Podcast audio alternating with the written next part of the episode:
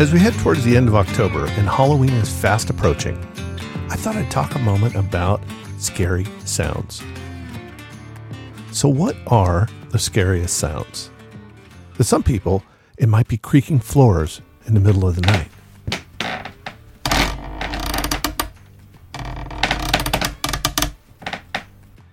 Or scratching of a rodent in the walls.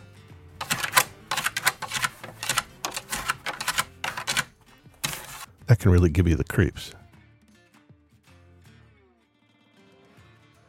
Or maybe it's ghostly whispers in the night.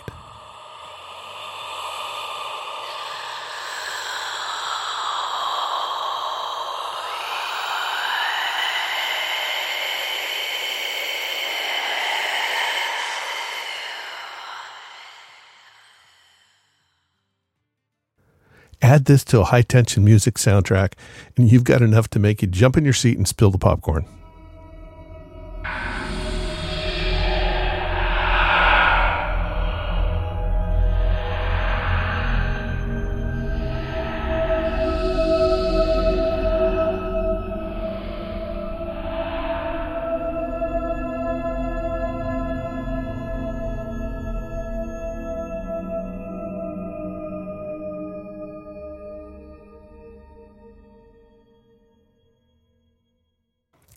Hi, this is Terry Van Heiden, full time professional photographer and your host of the Nature Photography Podcast.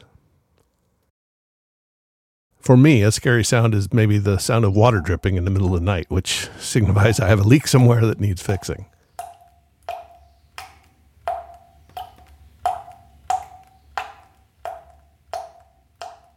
Studies have shown that nonlinear sounds are the scariest to humans, like the sounds of animal or human screaming.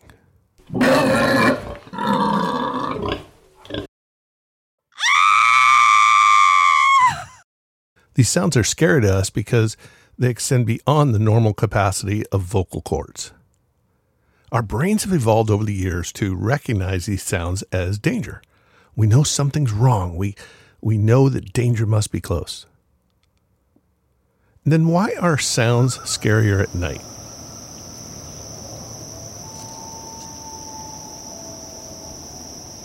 So, one study showed that since it gets dark, humans rely more on sound since their vision is diminished, which makes sense. It gives us the feeling that our hearing is heightened when we're listening at night. Another take is that most predators are active at night. This is the time they hunt for food. Predators sleep during the day, and when darkness falls, they start looking for food. The sounds of owls and coyotes can sound pretty creepy, Part of this is that their sounds are mostly heard only at night.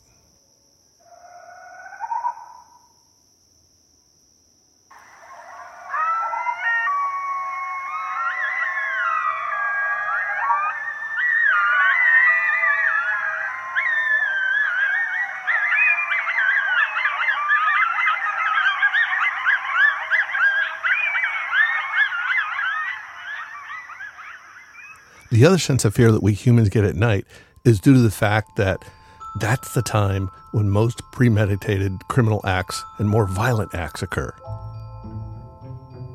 The person driving home at night is more susceptible to feeling that they're being followed by somebody up to no good. Where in the middle of the day, that thought doesn't even cross our minds. There are all kinds of creepy and bone chilling sounds that can affect us in numerous ways. If you've ever had trauma in your life, sounds that bring you back to that time can be terribly frightening. One such sound is real 911 calls. Back in 2009, this woman, Sandra Herold, owned a chimpanzee. While these are not popular pets, thank goodness, there are less than 700 chimpanzees held as pets in the United States. Sandra and her husband Jerome bought the chimp when it was only a few days old from a chimpanzee sanctuary and paid upwards of $50,000 for him. She named him Travis after her favorite singer, Travis Tritt.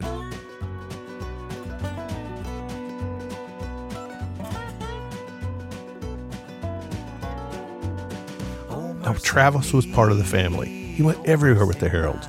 He went to town, rode in the car, knew how to put his own clothes on, and even how to buckle his own seatbelt. One day while riding in town in 2003, Travis escaped the family truckster and held up traffic in a busy intersection at their Connecticut town of Stamford. This incident started when a pedestrian on the street threw an empty soda bottle at the car, and while the car was stopped at a light. Ironically, or maybe it was on purpose, the bottle went through the open car window, hit Travis in the face, and scared the monkey breath out of him. The chimp unbuckled the seatbelt, got out of the car, and started chasing the guy who threw the bottle. I guess Travis has a bit of a temper, and it took a few hours to get him secured back in the car. That event led to a Connecticut law that now no one in the state could keep a primate as a pet that weighed over 50 pounds. While Travis weighed over 200 pounds, he was sort of grandfathered in by the fact that the Herolds had owned him for so long. Ultimately, Sandra Herold's life was as sad as it gets. She lost her only child in a car accident, and then in 2004, she lost her husband Gerald to cancer. From then on, it was only her and Travis at home. She became very close to the chimpanzee and thought of him as her only family. In February of 2009, Travis, being a little bit like Curious George, left the house with Sandra's car keys. Sandra called her friend, Charla Nash, to come over and help her get Travis back into the house. When she got there, Charla grabbed the Tickle Me Elmo stuffed toy to try to lure Travis back in the house. What occurred next, no one saw coming. Upon seeing someone else holding his favorite toy, Travis got very angry. Essentially, Travis the chimpanzee went apeshit. Travis literally tore the woman's face off. When the police, who thought it was a frantic call was a fake at first, arrived at the grisly scene, they saw it all unfolded. Sandra, in an effort to get the chimp off of her friend, bonked Travis in the head with a shovel and then stabbed him in the back with a kitchen knife. This enraged Travis even more, and he chased Sandra into a nearby car. It's here in the car that Sandra called 911 and pleaded for help as the screams of her friend and the primitive ape sounds from Travis can be heard on the tape. Staff for 911, where's your emergency? Oh, this is Sandy from 231 Rock, Rock Rimmon Road. What's the Send problem? the police. Send the police. What's the problem there? The, the chip killed my, my friend. What's the problem with your friend? Oh, please. What's the problem with your friend? I need to know. Send up with a gun, with a gun. Hurry Who up. a gun? Please, hurry up. When the police arrived, Travis was attacking the squad car, pounding on the glass and tearing off the side mirror. The officer pulled his revolver, and then when he opened his door, Travis was standing right there ready to attack. The officer shot him four times. And then Travis ran off. Later, Travis was found dead next to the cage in his house. While her friend did survive, her face needed to be reconstructed and it's just a, a horrible mess that she now deals with there are many parts of the story that are just just sad from keeping a non-domesticated animal as a pet to all that damage that was done so years later what's truly scary is the 911 tape of sandra calling for help He's killing my girlfriend. What is the problem? He's killing my friend. Who's killing your friend? Chip, my chimpanzee. Oh, your chimpanzee is killing your friend. if you want to look it up do a google search for chimp attack 911 call but do it at your own discretion so now these are some of the sounds that can really scare us humans but what about animals after the break we'll talk about what sounds have been proven to scare animals when it comes to wildlife photography one of the scariest things to me is images that aren't sharp too often I've seen students and other photographers not have the settings right for getting razor sharp images. That's why I wrote the book, Razor Sharp Nature Photography. Razor Sharp Nature Photography is an instantly downloadable ebook that's only available on my website, imagelight.com. That's spelled I M A G E L I G H T.com. Go to the digital products page and download it and start using it today. The book covers all aspects of sharpness in nature photography from what's the best shutter speed to use when using a long telephoto lens, pro tips on sharpening software, and many other things related to razor sharp images.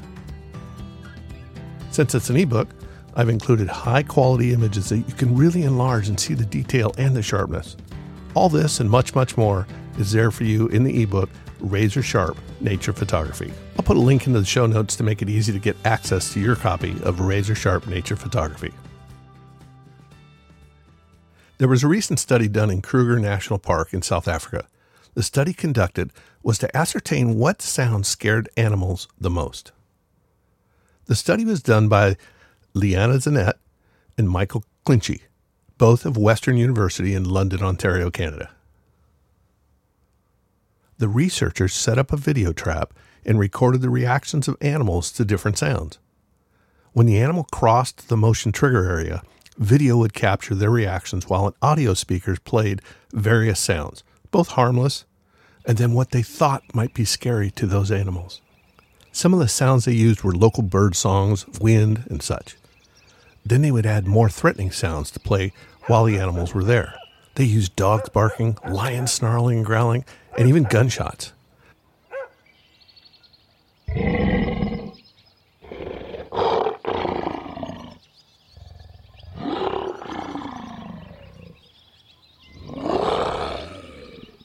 But the sounds that caused the most visceral reactions to these animals were the sounds of humans talking. Yes, on the tapes they included women's voices and men's voices speaking at normal levels. The researchers discovered that after analyzing over 4,000 videos focused on 19 different species, the animals that heard humans simply talking were more than twice as likely to run, to abandon their water holes, and to abandon their own food just to get the heck out of there. Animals find humans terrifying. Just the sound of human voices can invoke more fear than even gunshots firing or even the apex predators like lions and tigers snarling and growling. Using this study as a guideline, we're reminded that we as humans are the most terrifying thing possible when it comes to the animal kingdom. When we're out photographing wild animals, we need to keep this in mind, both for our success as wildlife photographers, but also for the natural success of the animals that we're trying to capture with our cameras. There are many stressors that can trigger in animals. Some of those stresses can just be caused by us being nearby. Try to always keep an eye on the animals that you want to photograph. How are they acting? Do they look comfortable with you nearby? Let them come to you. If you're sitting quietly and not encroaching on their personal space, this will help the animals to be more relaxed while they're being photographed. They may start making their way towards you for even better photographs. If we keep this in mind, the study about sounds that are scary to animals, we can remember to keep our voices down and talking at a minimum because we don't want to terrify our subjects, do we? Until next time, this is Terry Vanderheiden with the Nature Photography Podcast. You can always reach me at Image Light. You can go to the website or you can use my email, Terry, T E R R Y, at imagelight.com. Or you can always find me on YouTube at TV510. Thanks for listening.